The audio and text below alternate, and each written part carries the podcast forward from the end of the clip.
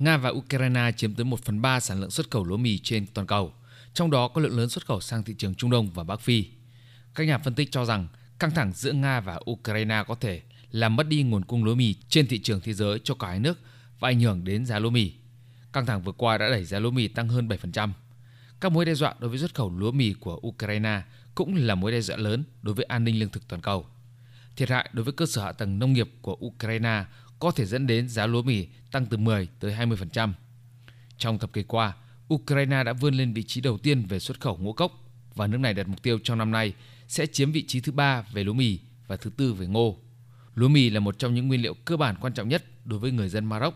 Do đó, nước này cũng đang lo ngại căng thẳng giữa Nga và Ukraine có thể ảnh hưởng tới nguồn cung.